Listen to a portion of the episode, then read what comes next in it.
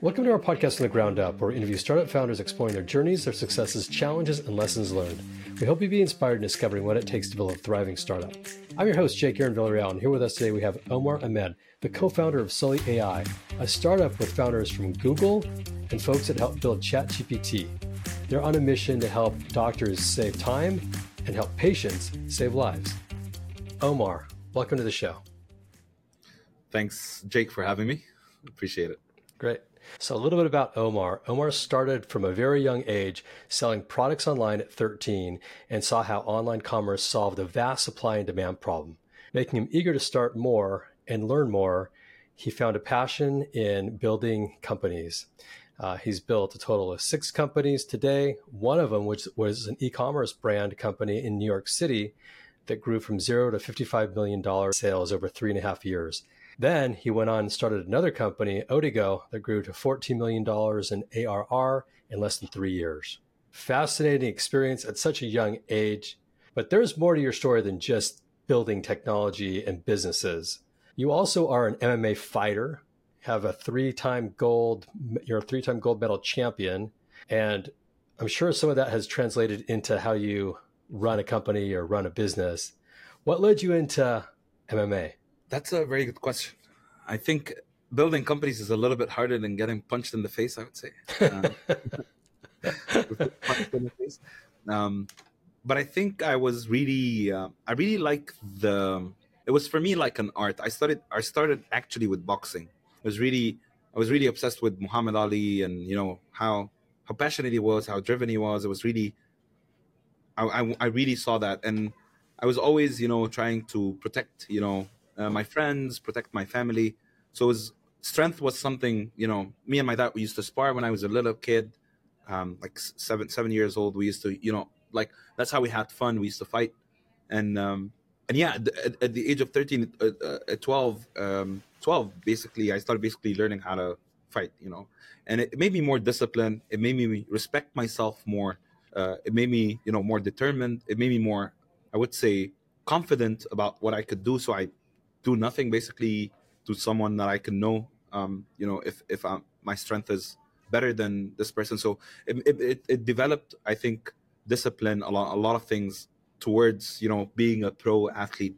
Um, and you could see this, you know, and it's also in, in, in building companies. This one percent, you know, daily improvement and this, you know, this final five. If you can work on yourself and make yourself you know this last 5% is what makes you a great founder to you know an average founder. Um, and and or a great fighter and an average fighter you know. Um, and this is and yeah it, it basically was something that i would say helps a lot with me building companies helps a lot with being persistent you know even if things are not working finding ways. Because i think something really uh, really interesting story that i tell a lot of people about that i don't really share um, with um, with a lot of people but it's really interesting. The only person who took the gold Olympic medal in the Middle East, his name was actually Muhammad Rida Ali. So, we used to call him Muhammad Ali of, of the Arab, you know? Uh, he's a heavyweight champion, boxing. He took the gold Olympic medal. It was a big deal this time. And at the age of 14, I remember he came to me and said, um, Omar, I think you really should fight in an, an, another sport. You know, um, I don't think that's your game. You've been training here for a year and a half. I don't think that's a good thing.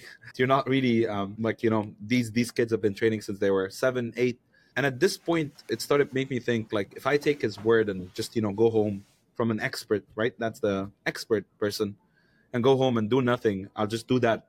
You know, my I'll just keep repeating this scenario my whole life. Anytime someone's tell me uh, I can't do something and or I'm not good at something. So yeah, it um, turned out that I actually like boxing. I took the the first place in second place in Egypt for boxing, you know, like second, uh, and then I took three gold medals in Muay Thai, you know, and then I started basically playing the you know the mixed martial arts, which I thought shows more strength than just boxing.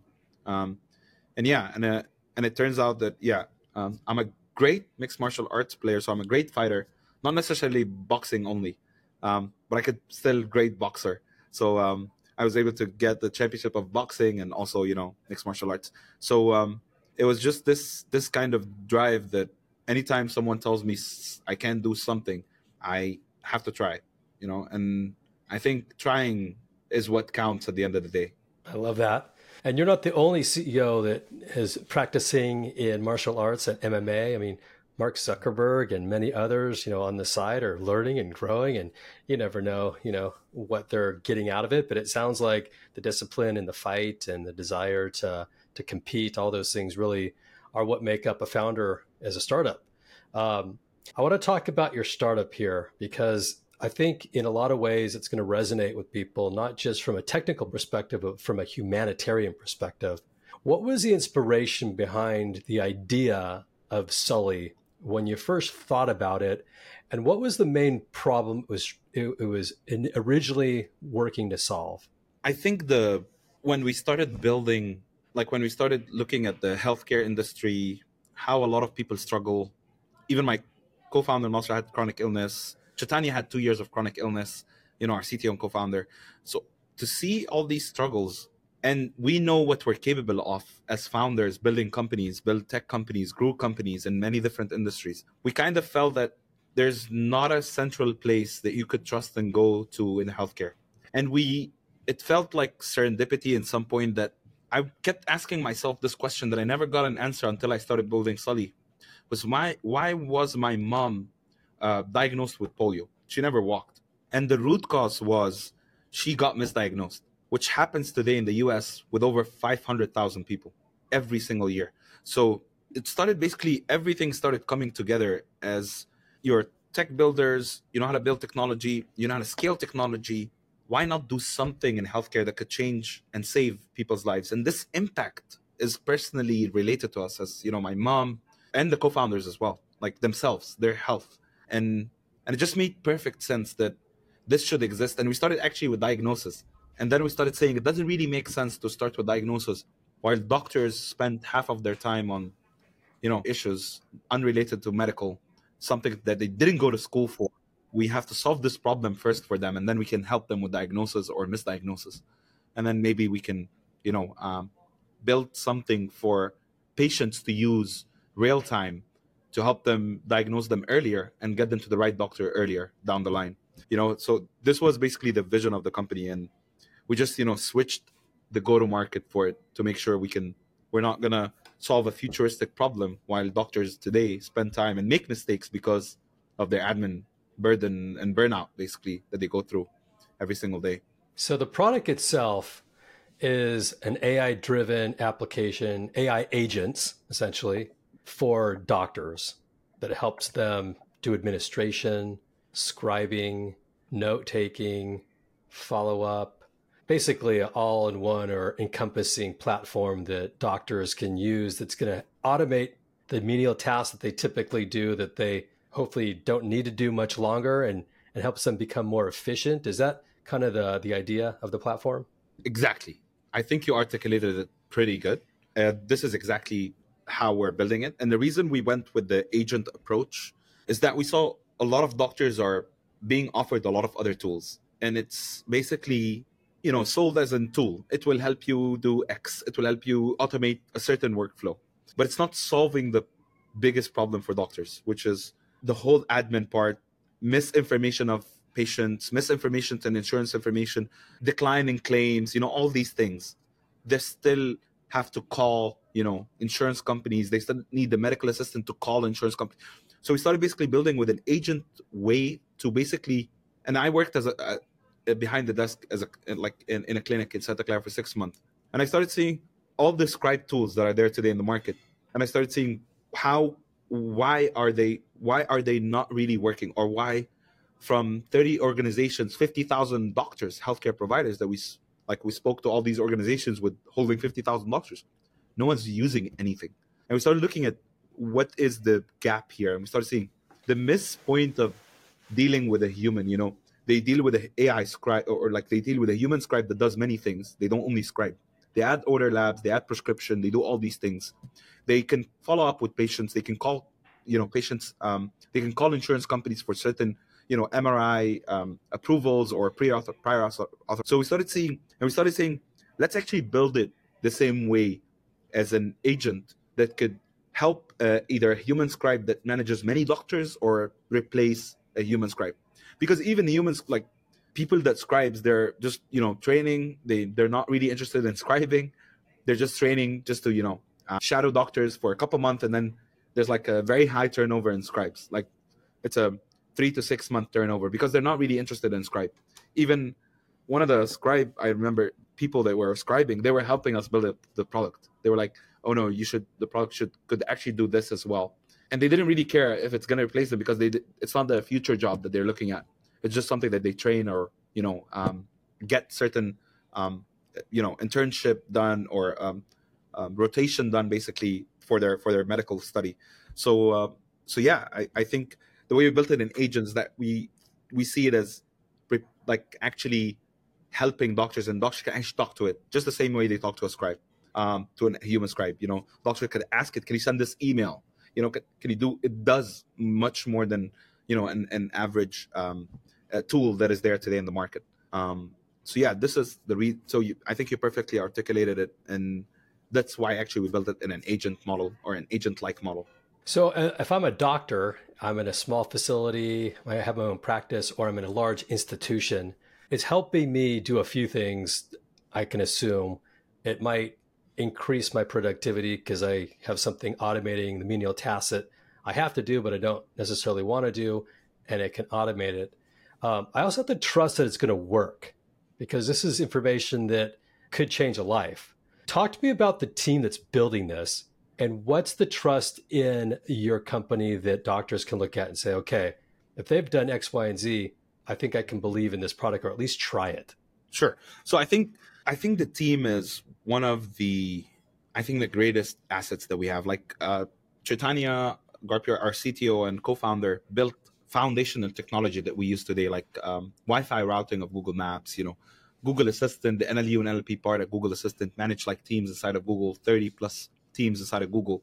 And he built like three startups at Google. One of them actually used applied AI. Chaitanya has built products with computer vision 12 years ago, you know, so it's really deep experience in, um, uh, you know, RNNs like um, um, um AI and, and machine learning algorithms, you know, all these technologies and recurring neural networks.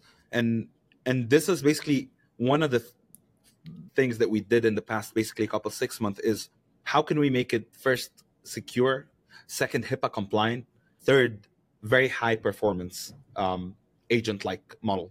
So in terms of let's say the capability of the models that we built, we have also Sully. So Sully basically is um, one of the people who built GPT-4, um, one of the people who um, actually was working with the co-founder of, uh, of OpenAI, Ilya and Greg Brockman on you know the newest technologies of, of, of the LLMs, build the capability evaluation of the GPT-4, um, and he studied medical and he did it more than you know he studied Duke neurosurgery, been researching medical like been been an AI researcher for over ten years, been a medical student for for a couple years, so he has this unique uh, perspective of how can we build safe you know safe models for doctors to use.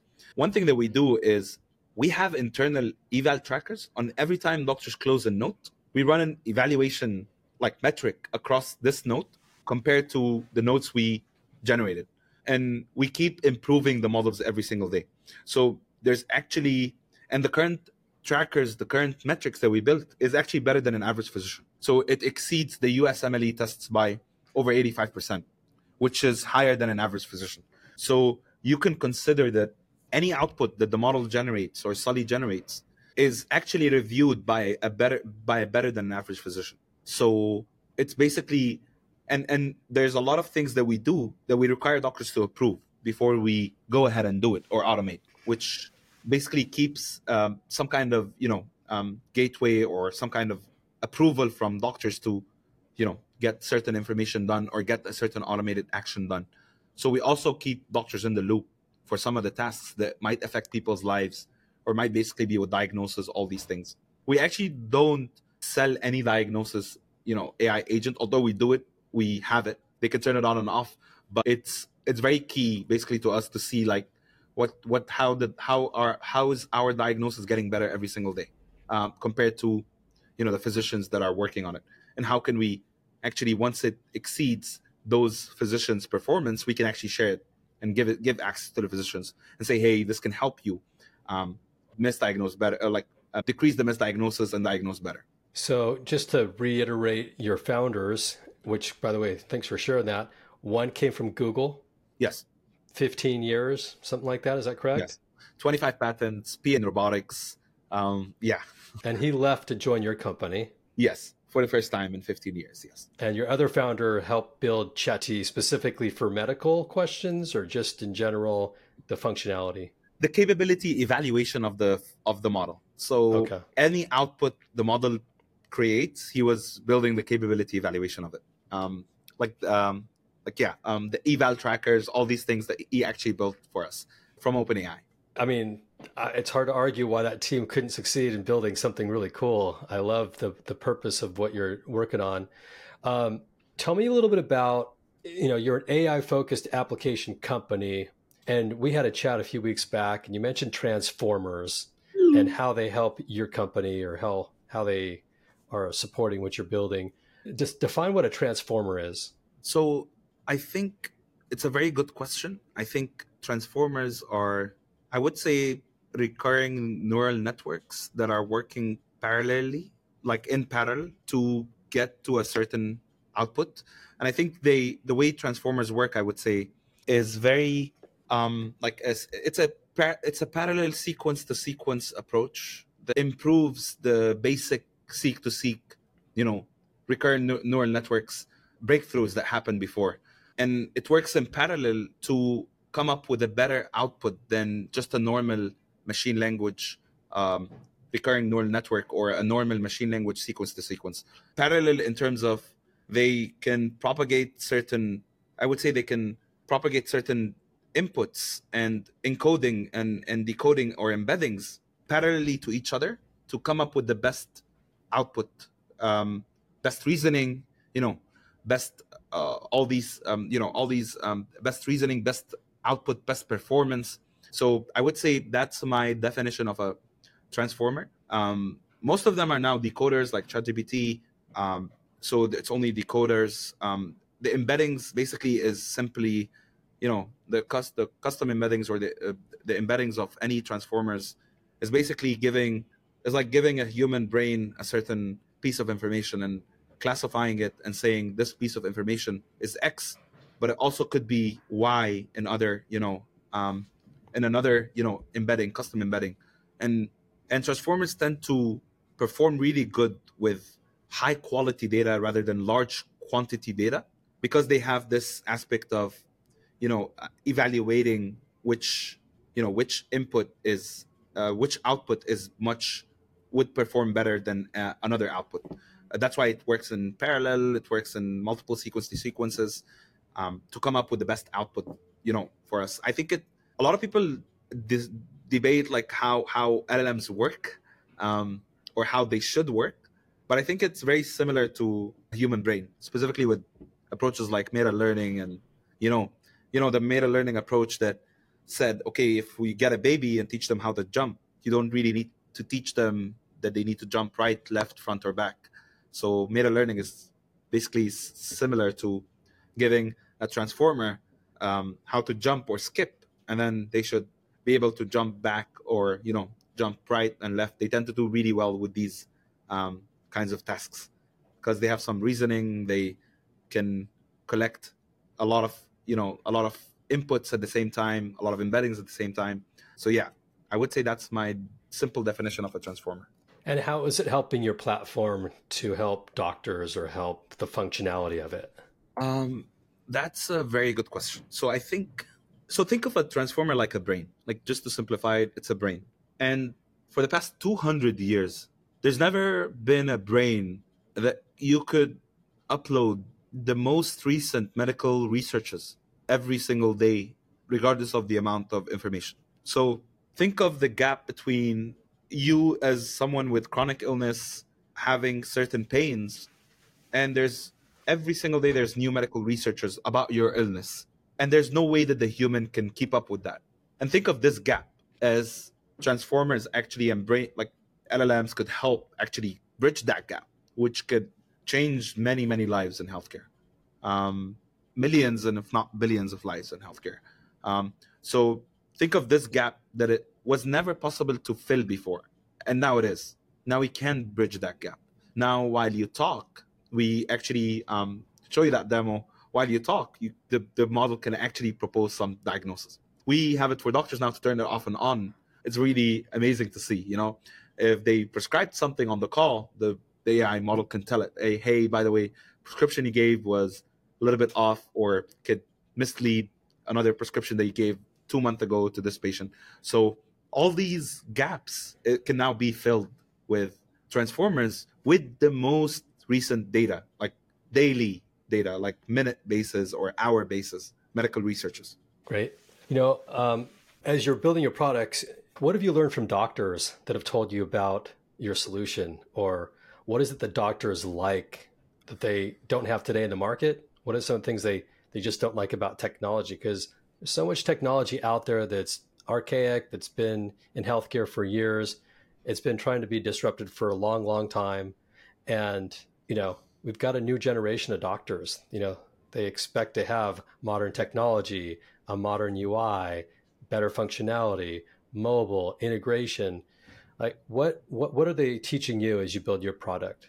One of the most feedback that we get from doctors other than metrics of course. So one of the doctors actually are are using us more than 10 times per day now. So they're using us with every single visit. So they and it's a new doctor so it's someone that wasn't used to do that and now they started doing that every single day. So other than the feedback we get from doctors i think one of the biggest feedback that we get is the user experience. I think and i and i mean this with really like stressing on user experience. Anything they try to do in their current EMRs takes like 10, 15 clicks, 20 clicks, 50 clicks. And they basically have certain workflows that you don't want to change. And with, let's say, older generation doctors, being in the flow of their workflow was something that, like, the first thing we started with. Decreasing any amount of clicks, removing any signups, any paywalls, anything was the first thing we wanted to do. In newer generation, we could see that there's no way for them they're going to use Epic or you know all these old systems they're like no way that's like really old but if they have to work for an organization that is using this system they need another way to practice or they need another tool that they could use to practice. So i think the biggest feedback that we see is easy to use. It's really easy to use. It's really easy to use. And and i think that part was really missing from healthcare. And the excuse from those all those startups was oh the regulations or the HIPAA compliant or or or. And and we were we found ways beyond that and i think that's one of the things that we like pride ourselves to have like user experience user experience user experience is number one thing. And then we see what kind of regulations we need to go through what kind of you know hurdles we need to go through. But the first thing was user experience. Now we activate sully by saying hey sully can you send an email to the patient? And it will do it. So so less than one second less than like three seconds voice prompt with no friction was something we wanted to do. So it will create a JSON file, build an email template, add the email of the patient, and just wait for you to, to hit send. Or you could just say send it. So it's it's really I think it's in the healthcare industry the, the user experience part was really lacking for the past years. We were shocked as well to see like why do they have to go through all these clicks to add a lab order or send a referral to another doctor or add a prescription. Um, it was it was really funny to see after all these years in the Bay Area. We thought there's going to be like flying cars and robots everywhere, but yeah. yeah. You know the the tactical side of it. It sounds simple. You have a platform. You integrate on top of technologies that are already there. It's a better user experience. It helps take away administration time and you know give doctors an area to focus on things that are maybe more important. What's the what's the end goal for the the vision of the product?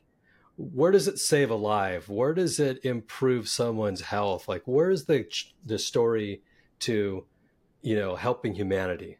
That's a very good question. So we started seeing, like, by building the AI medical like assistant, we started seeing a very clear road to having a real time diagnosis or having like having patients to diagnose real time, and then they can be sent to see an expert or they can initially get their labs done or lab tests sent to certain like LabCorp or you know um, um, or prescription sent to a pharmacy.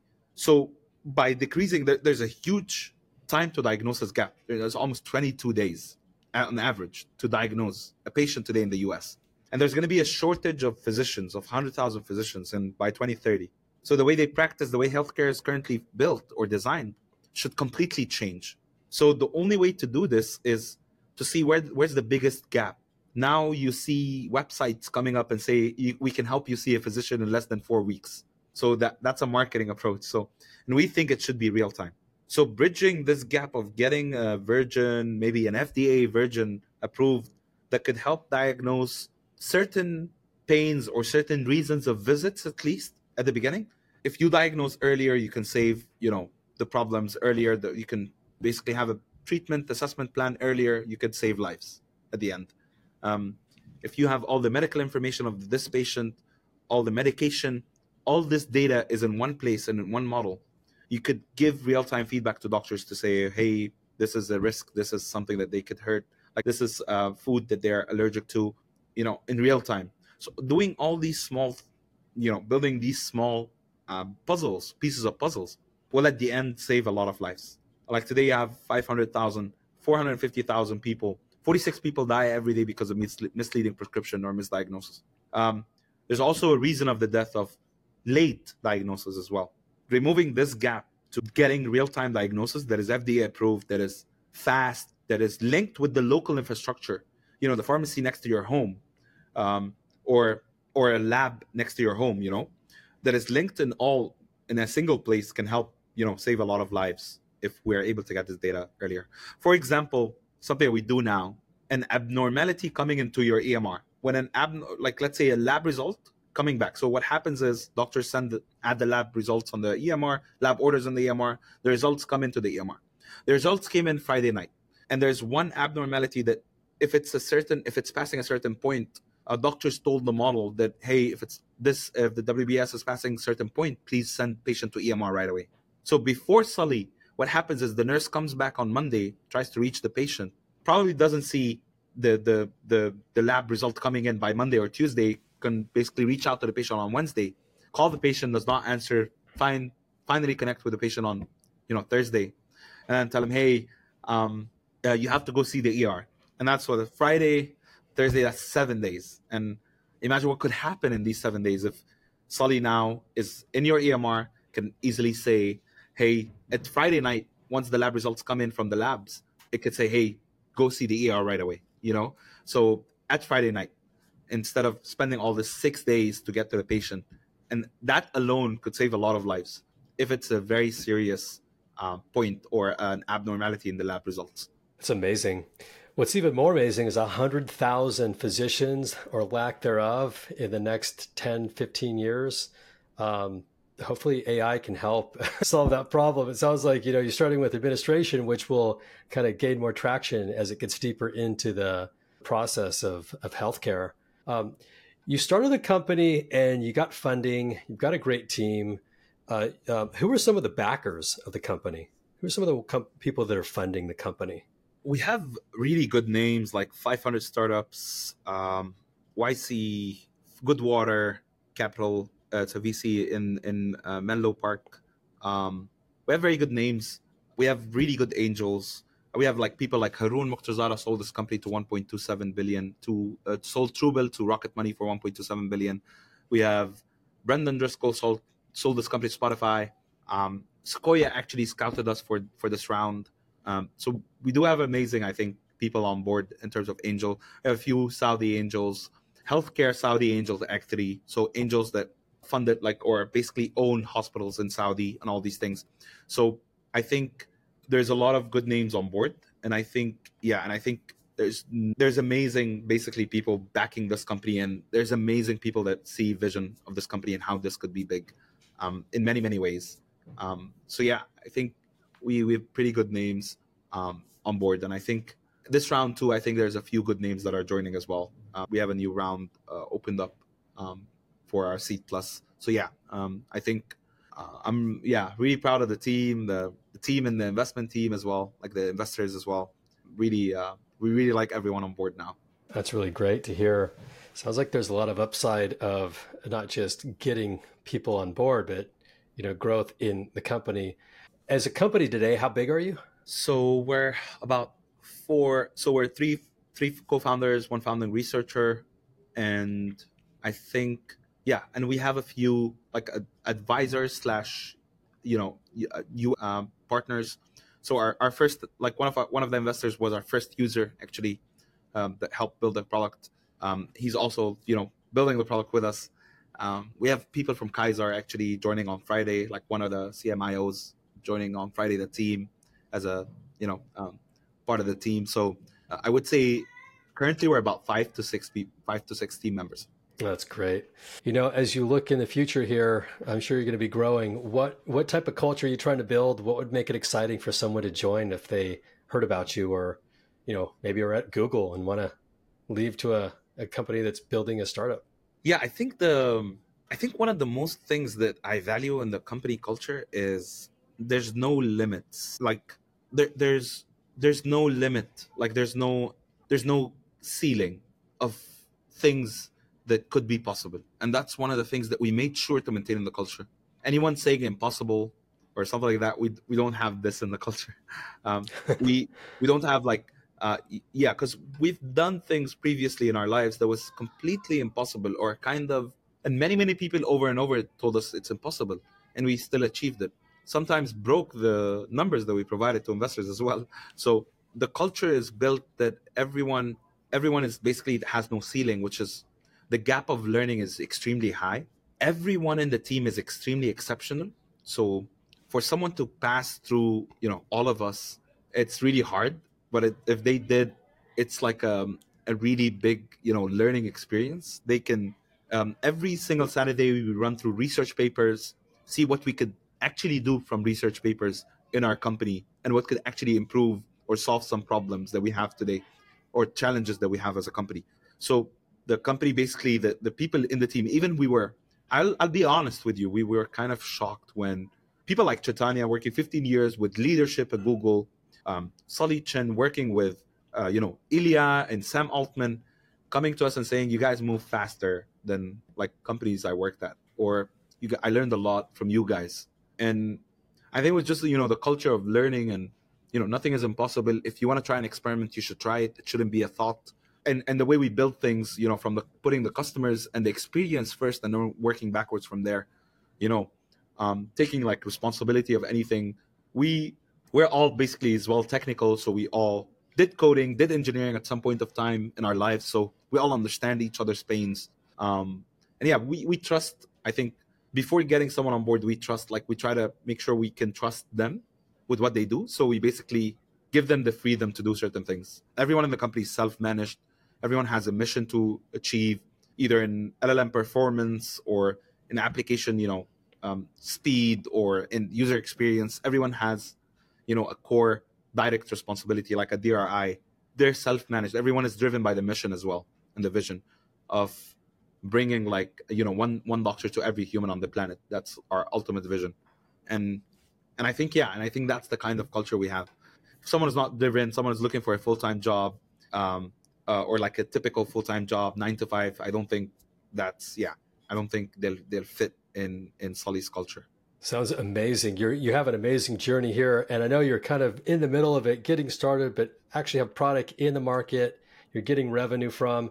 What's next? What's 2024 look like for you? What's on the horizon in the roadmap? Yeah uh, 24 is really exciting. First thing is removing hallucinations from llms for good. So I think it, in 2024 we want to reach to an enterprise level technology company where it can scale to hundreds of thousands of concurrent events a minute or an hour. So I think 2024 should be. So I think we're very close. Like we're, we're early seed, but we still are very close to product market fit. We can see very good early signs of you know 50% of the people are using it every single day. Um, 80% of the people are using every single week. So um, we could we, there's very good signs of uh, product market fit. I think reaching hitting product market fit, reaching profitability default alive mode is uh, the goal in 2024. Um, we're raising this round. Actually, we want to make it the last round that we raise that we need to raise. Other than that, like beyond this round, we shouldn't be raising that we need to raise. Um, should be a default alive, profitable company, at least close to profitability. Um, but it should be a default alive company, and that's the goal for 2024. That's great. What's the uh, market opportunity I know as a company, you go out, you raise funding, you got to provide some numbers and some opportunity to, to scale and, and show what that looks like. From your view, from your research, what's, what, what's that look like? So now the research says $4 trillion, uh, 90% administrative workers. The billing is a $13 trillion industry. So together it's like $15 trillion industry. I believe it's more than $20 trillion. The reason is the possibilities that the AI will bring to this industry will open up even more ways of not only monetization, but more solutions that will basically be a core features to doctors, patients, healthcare providers, you know, insurance companies, and any healthcare basically organization. And I think now with all this admin work and paperwork, it's a $15 trillion industry or let's say worst case $4 trillion industry. I think it's actually way more. Um, and it will be if it's not way more today it will be much much more and I, the reason why i think so is it's directly related to people's lives and it's basically a, a need it's not a want healthcare 8 billion people and and yeah i think it's i think it's not really no one have built something that is as big as as what we envisioned Sully could be um and yeah i think with with with all these technologies i think it'll open up a lot of bigger markets as well and it will improve talk- lives as well. Yeah, one hundred. Yeah, you talked about eight billion people. You're focused on the U.S. What's the opportunity internationally?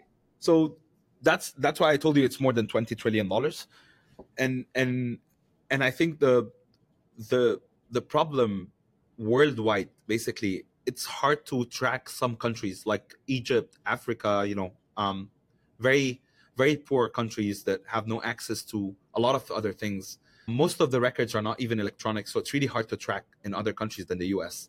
The global opportunity, I think, is more than $20 trillion. And that's why I said it's the whole global, op- the whole opportunity is more than $20 trillion. Either we can track countries like Africa and Africa or, you know, um, countries in Asia. We can track those, but they do need the product. Physicians, actually, their physicians need the product more than the physicians here. Um, have very few access to education as well. So that can bridge a bigger gap. And and yeah, we think we, we scaled the company before globally, so in three plus countries, four countries. So we know how to scale companies beyond you know just one country. We know how what it takes. We know you know what how to structure this. We know how to build um, a, a, a, basically a, a, a, copy and paste model, basically in, in any country we launch. So um, so yeah, and now transformers tend to do transformers were built for language translations first, right? And uh, they they tend to do really well with different languages. So they actually understand like most of the transformers now work with 26 plus languages. Um, some of them work with 90 plus languages and dialects.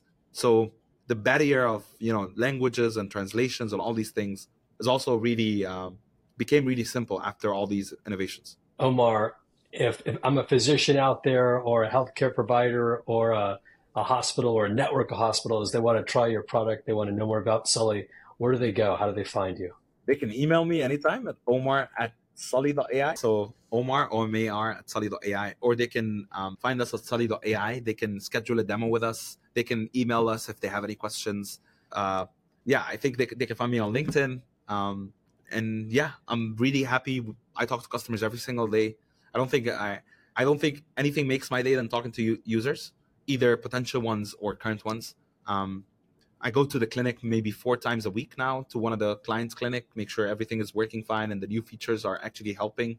And it's not a nice to have features; it's a must to have features. Um, so yeah, I uh, they can find me basically anywhere. Yeah, um, either email, LinkedIn, or um, use the platform, uh, the the the website. That's great. All right. Well, Thanks so much for joining here. A big shout out to you for uh, having the courage to come on and, and, share your story, as well as I want to thank the listeners for listening. World's the word means the world to me. Uh, my name is Jake Aaron Villarreal. Uh, I'm your host and look forward to catching up with you all on the next episode. Until then, take care.